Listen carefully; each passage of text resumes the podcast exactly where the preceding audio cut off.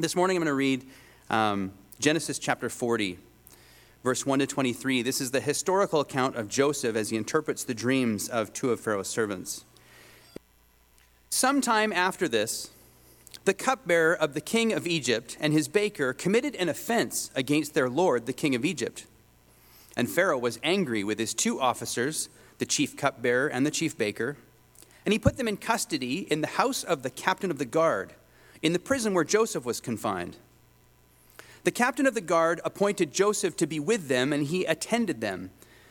They continued for some time in custody.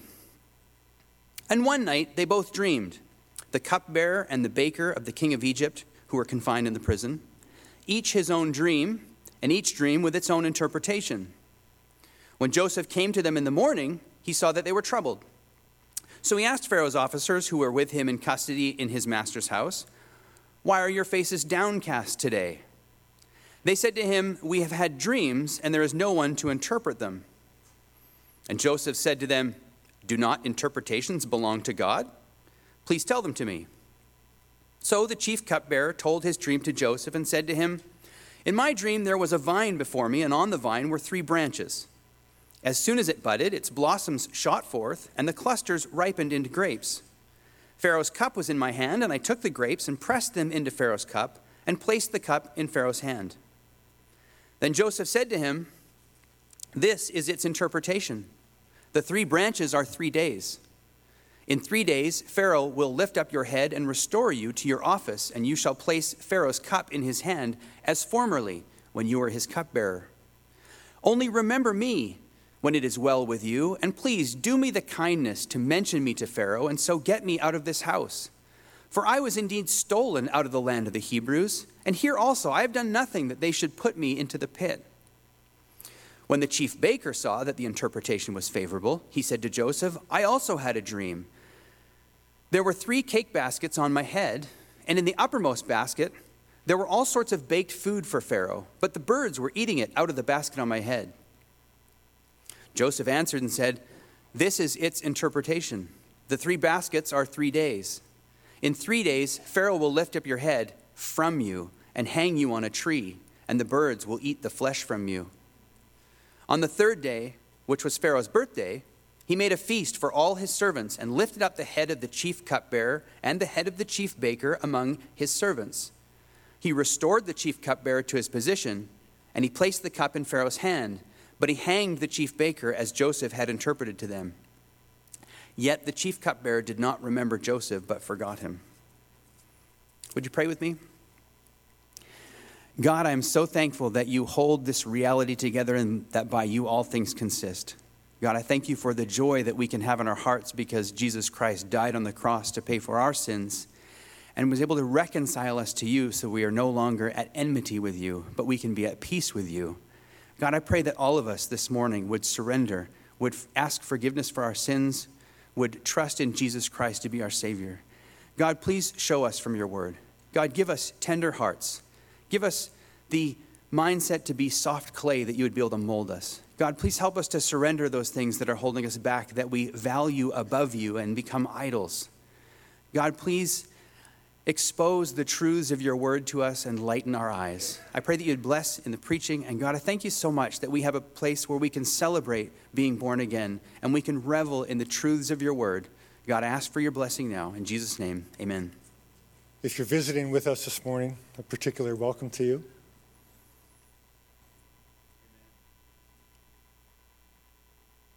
This is what the story of Genesis 42 is about.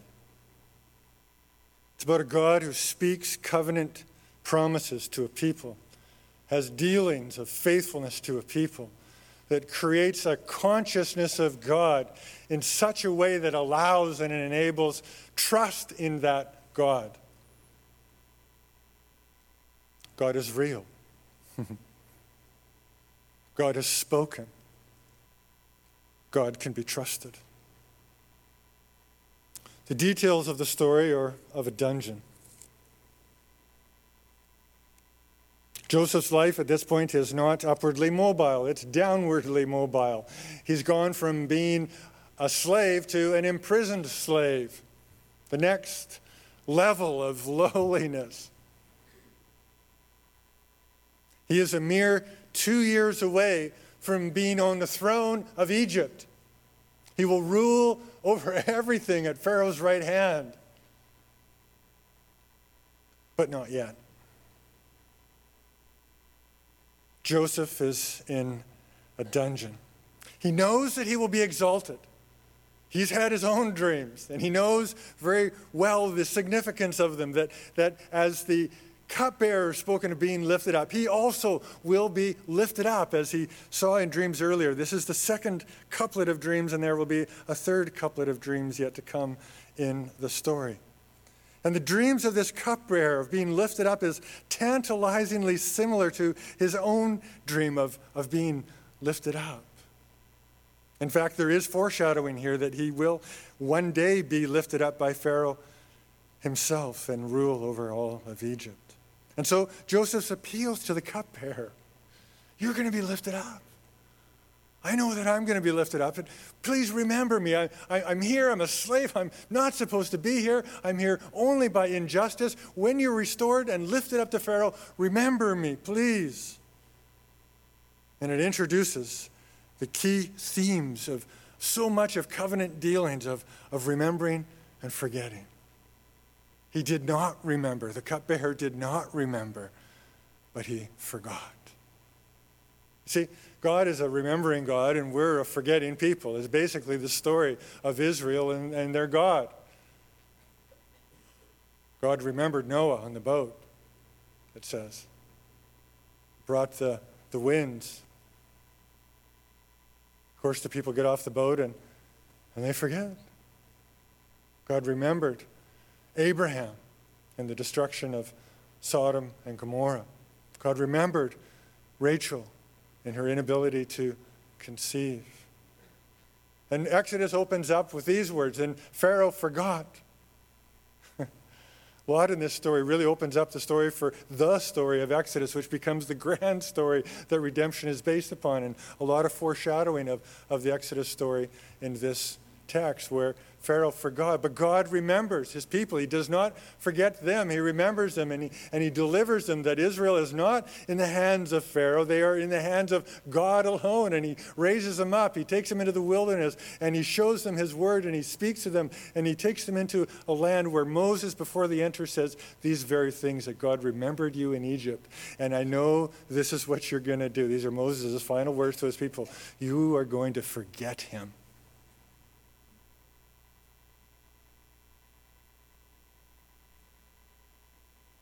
And it's the story of God's people. And Moses goes on to say that similar to the dreams to the cupbearer and the, and the bread maker, when, when you, when you are, are faithful to me, when you listen to my word, when you trust me, you will be raised up. But when you forget me, when you ignore my word, when you neglect, neglect me and abandon me, you will be cast down. There are blessings and there are curses. There's a, a, a lot of things in here that tell of speak of things to come. But just when it appears that, that Joseph might have a, a path out of the dungeon, a toehold, a, a, a foothold of a person who would somehow feel indebted to him, who would be at the right hand of Pharaoh and could speak a word the foothold fails, as the, the psalmist cries out. The, the, the ground is, is, the clay is slippery, and my foot slipped. And the story ends without a, a foothold, but instead slipping back down into a dungeon where Joseph is left at the end of this particular chapter.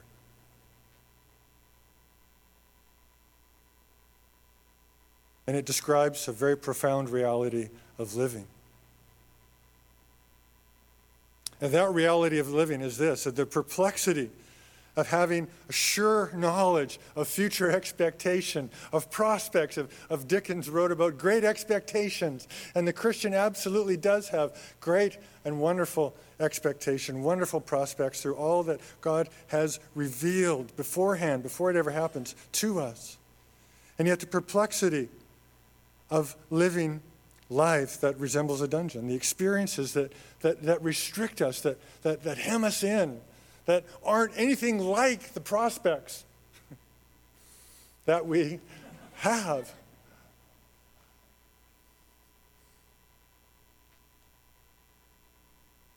David lived his life in a, in a similar way. He wasn't in a dungeon, but David was the anointed future king of Israel. He's living in a cave as a fugitive from Saul.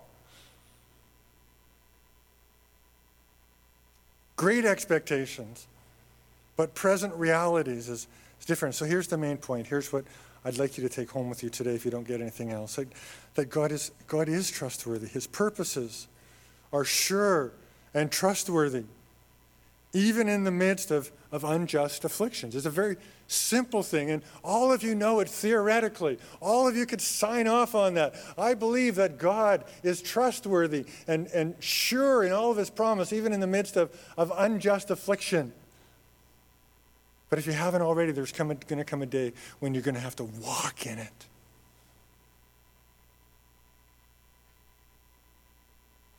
And so the point of the story is to proclaim something. Yes, it has a, a powerful exhortation that comes out of it in the life of Joseph and his faithfulness, but, but the, the root of that exhortation, how it can, can ever be manifested in our lives, is first and foremost a proclamation about God. He is real, He is trustworthy. This is exactly the opposite thoughts that the devil would like us to have about God. God has failed you. Do you really think God cares?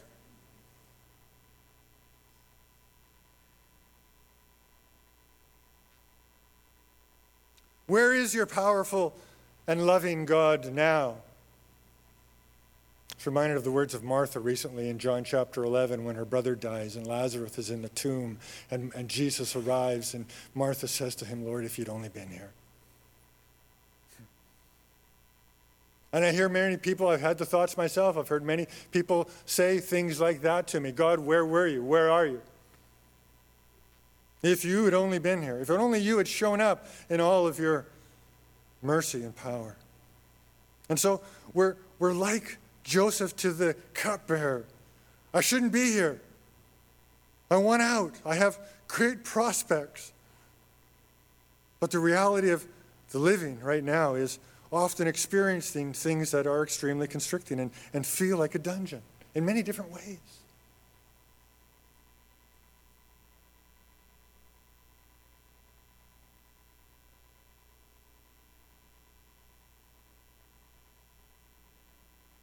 The psalmist cried out, Lord, let me out of prison. Psalm 142. And he wasn't speaking of a literal prison. He was speaking of of a confining and constricting place in life. Sometimes it's physical disabilities. People who live their whole lives in wheelchairs. People who lose their sight. People who live with chronic pain. People who suffer strokes. Their, their, their life all of a sudden feels like a dungeon. People who suffer from genetic illnesses. Constricting, refi- uh, constricting and and chronic pain. Sometimes it's not physical disabilities, but it's, it's disabilities more of the, or a restriction of the mind, a, a trauma that, that makes our mind to, to feel very constricted, very imprisoned. Through things like trauma, or through grief, or through profound discouragement, through fear, through anxiety. Sometimes it's chronically dysfunctional relationships that you, you live in the midst of. And you cry out to the Lord, Lord, I want out of here. Sometimes it's addictions. Do you get it? Christians suffer from these things. People who aren't bad Christians. Christians 1 Peter 2:19 says this is a gracious thing. I hope you know these words. This is a gracious thing when mindful of God, one endures sorrows while suffering unjustly. Joseph's life is a, a model of what Israel was intended to be in this world the, the capacity to live in a peculiar way because God is real and God has spoken. That ultimately is fulfilled in Jesus Christ. God is real, God has spoken. Proverbs 30, verse 5 says, Every word of God proves true. You love that? There's a, there's a, it doesn't just say every word of God is true, and it, it, it, the scripture says that every word. This is a little different, that every word of God proves true. It's an insinuation that, that, that it, it needs to prove itself true still. And it will. And it goes on to say that he is a refuge to those who trust in him. Amen. Praise the Lord. I hope you, I hope you can see that the story itself involving Joseph is not primarily a story about Joseph. It's a story about God that involves Joseph. Okay, we've seen that over and over these past few weeks. Every time we, we get to the Old Testament, don't, don't lose that perspective. Don't pick up your pen and say, How can I be like Joseph? I want to be like Joseph. Don't go to heaven and say, Well, I was like Joseph. I did my best to be like Joseph. The great question of the text isn't what did Joseph do? The great question of the story is what are you like, God? What is the God like that, that Joseph trusted, that Joseph knew? Is the primary question. God is real. And God has spoken. God can be trusted. You know, we live in such a God abandoning culture. Those, those little phrases, I think, are more and more what we need to be all about, where people are really at in our world. It's, it's not overlooking the things that, that people need to hear. God is real. God has spoken. God can be trusted. I hope you hear that over and over and over again. But God uses the life of Joseph and the faithfulness of Joseph to, to, to say something about himself, to proclaim something true about himself. And what that is, that proclamation is this, is that, that my purposes are bigger than your circumstances. I can be trusted even in a dungeon. Many are the afflictions of the righteous, but the Lord delivers them out of them all. Psalm 34 19.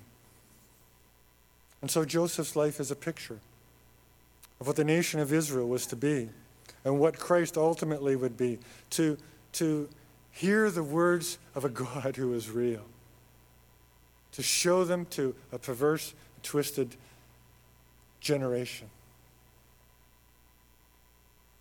and to show his ownership over all things, which is what the visions that Daniel interprets do, reveals God's ownership, not Pharaoh, over the lives and the future of the cupbearer and the bread maker. Okay? That's what I want you to take home. It's a very profound thing, but it's very simple. God can be trusted.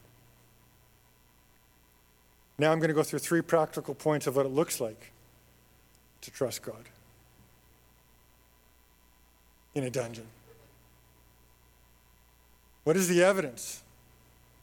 What is the fruit of Psalm 1 of the, of the roots that, that, that go down deep into the stream because it's meditated and, and, and grasped the idea that God has spoken and is trusting God and is safe in God?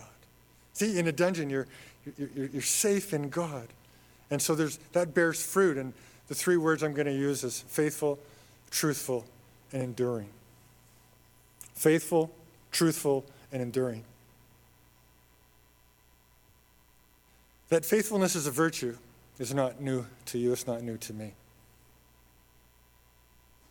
But this is specifically faithfulness in the midst of betrayal. Joseph was betrayed by his brothers. He was betrayed by Potiphar and his wife. Now he's betrayed by the cupbearer. Remember me. And the cupbearer, restored to Pharaoh, proves that he's all about himself. Who could care less about a Hebrew slave in an Egyptian prison? He's absolutely worthless. And that's one of the betrayals that people experience in this world. You ever suffered from racism?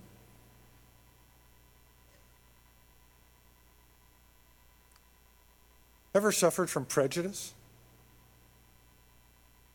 Betrayal is a profound emotion that can make the soul awash in revenge and anger. It can, it can control one's life. And, and it, but it's the reality, it's the reality of life. People will betray you. I, some of the deepest moments of pain in my own life have when I have betrayed somebody. If I could go back and change anything in the days of my life, it would be when I have spoken things that, or not spoken things, when I should have, that has betrayed somebody. And I also understand what it means to be betrayed. Sometimes it's the most simple, simple, you know, just course of life ways. You're out with people who are Christians and they're rude and obnoxious, and, and you think, you, you betray me in your character.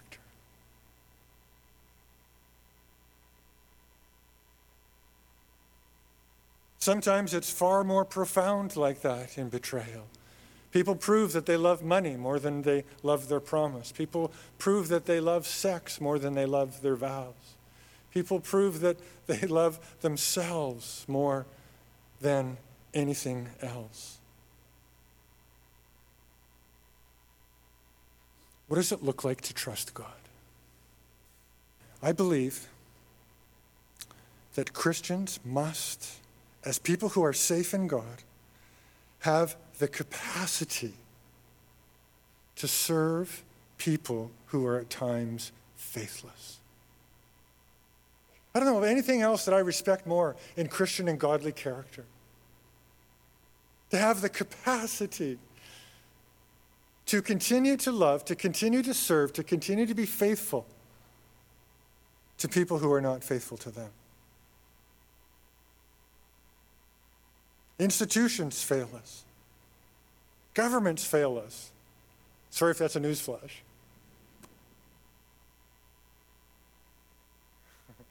I won't go on about that. I can become a deeply cynical person, but we all know what betrayal means. Leaders, Christian leaders, people who discover that they actually love worldly ideas more than they love the Word of God.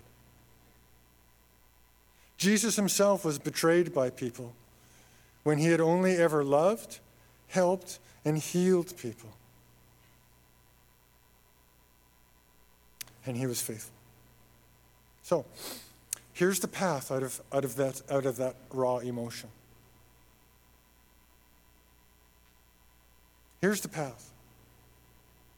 And it's revealed in Joseph's vision of, of these two lives that ultimately are not in the hands of Pharaoh. Before they ever come to Pharaoh's court, God announces their future. Say, they are actually in my hands. One will be lifted up, one will be put down. Yes, it will be through the hands of Pharaoh, but my hand is over all. And that's exactly the path out of betrayal, is to understand this very profound idea that our hands are not bound up in the people who betray us, in the institutions and the governments and, and all of the things around us, but our hands are bound found in the hands of God alone.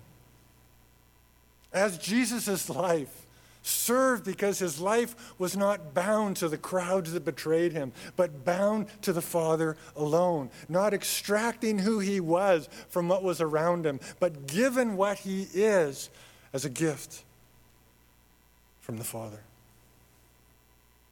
It's a very, very, very powerful reality. And again, it foreshadows the great conflict of Exodus, where God would reveal, spoken centuries beforehand, the future of Israel's people, of, of, of Jacob's children. That before Pharaoh would do anything, God spoke, says, they will come back into Canaan 400 years later.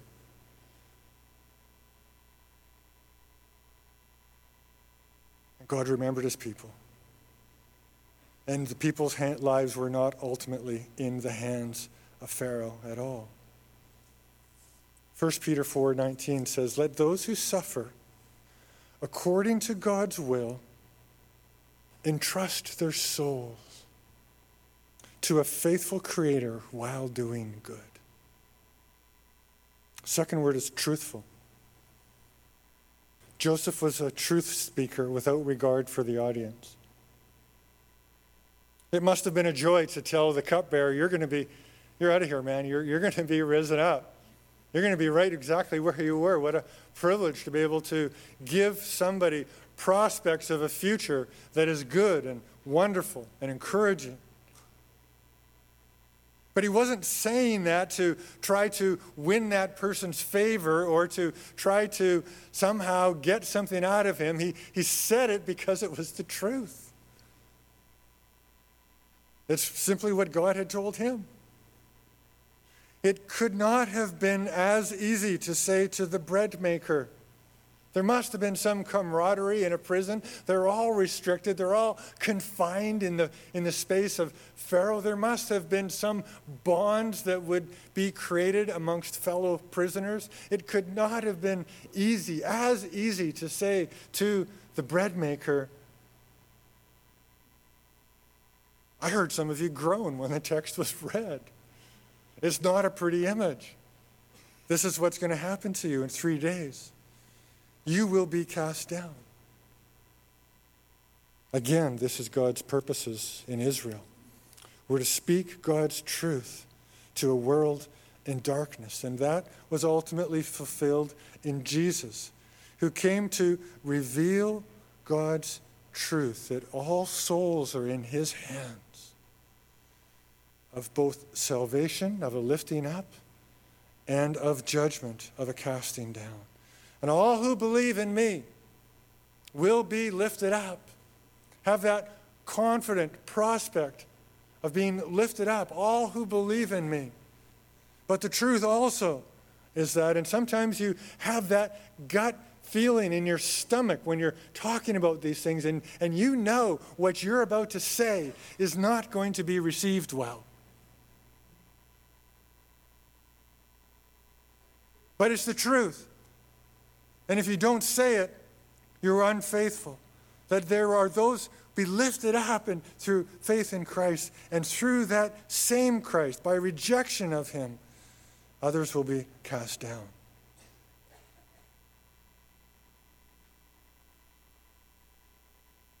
Joseph was a truth speaker regardless of the audience, without regard for the audience, you know, without fear, or with just, just simple integrity. God knows, holds everything. And there can be tremendous fear in a congregation of believers sometimes about speaking the truth because they think that it might not be what people want to hear. There's a great danger in tailoring our message, trying to get. I hate it going to a church where I've got the feeling they're trying to guess what I'm thinking. This isn't Walmart. Don't market anything to me. Tell me the truth. But there's a tremendous fear. Oh no. What will the millennials think? What will my children think? What will my grandchildren say? Truth speaking with a heart's desire to win people. God is real. God is spoken. God is trustworthy but truthless. I mean, sorry, truthful, regardless. The third word is enduring. Joseph's prospects of the cupbearer being a path out of the prison did not immediately materialize. The next chapter will begin two years later. So the, the foothold, so it would appear, is that this is my this is my path out of here. Remember me. I'm here un, unjustly. The end of the story is that he forgets him, he does not remember. And Joseph is left to continue without knowing anything else other than that life is the same as it was yesterday. He is a betrayed prisoner. Ever been faced with the difficult thought of continuing? And not know how you're going to do it? Take widowhood, for example. Partner's gone. You have great prospects being reunited. My wife and I talk about this once in a while. One of us will go on alone at some point in our lives. We will be faced of continuing. One of us will be.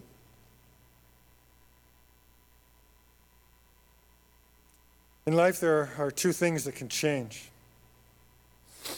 Two things that can change that make the clouds part. The first one that can change is circumstances. And circumstances can change. And the clouds do. They, they, they seem to part and they go, wow, I never imagined this. I did not know what was coming. But sometimes circumstances do not change. And the second, second thing that can change is perspective.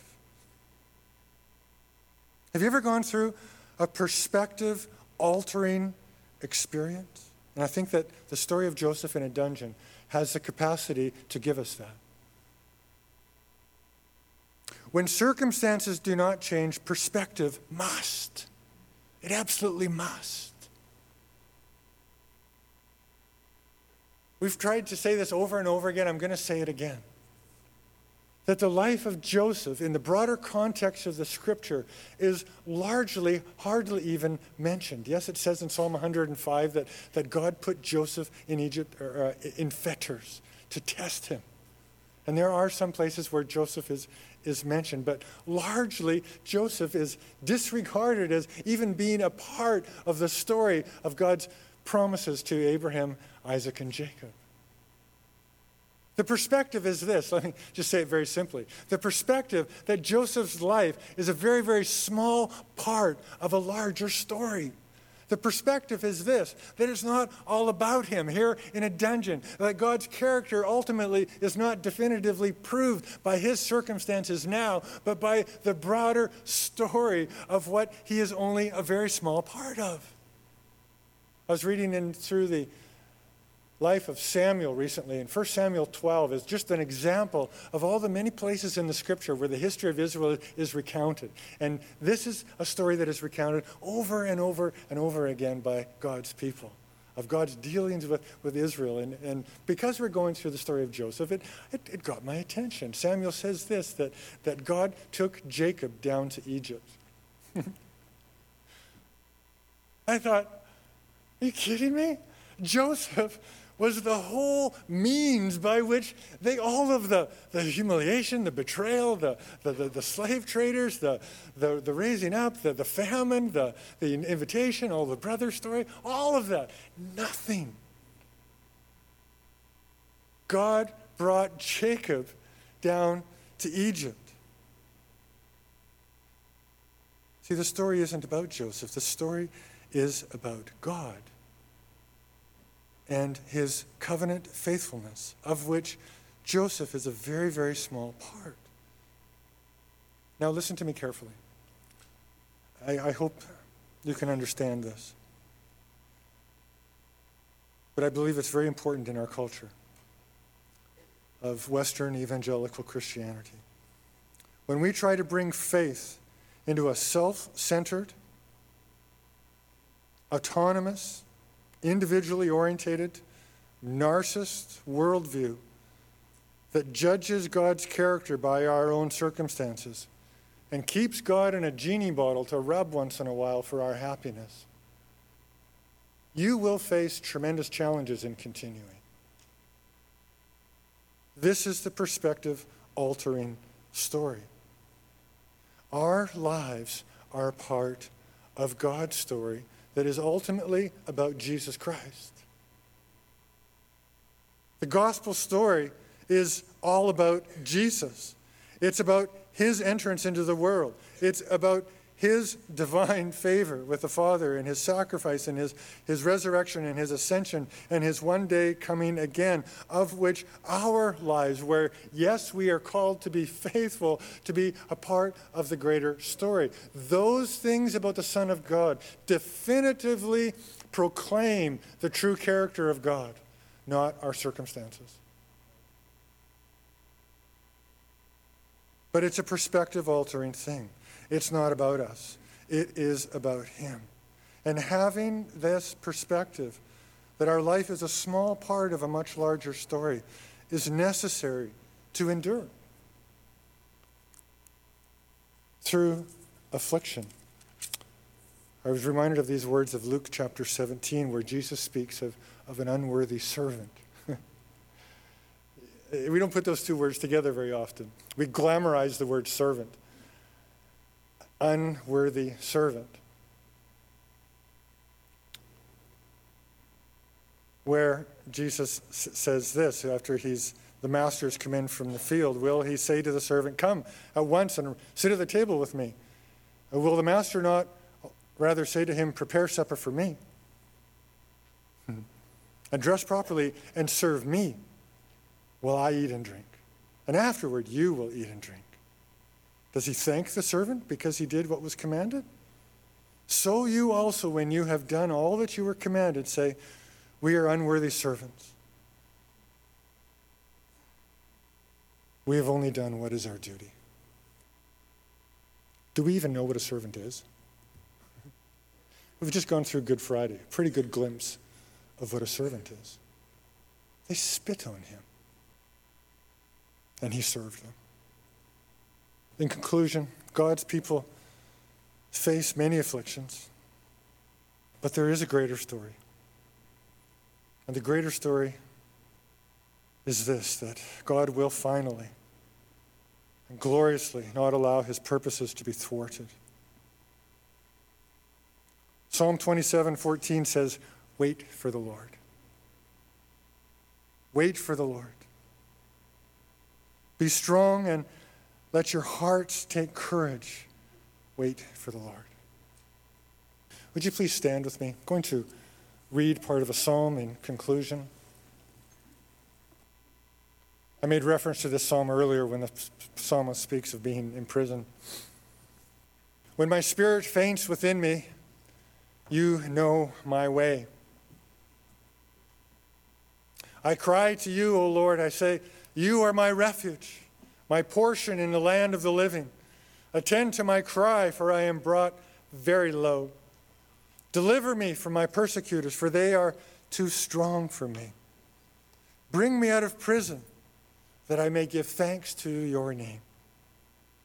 The righteous will surround me, for you deal bountifully with me.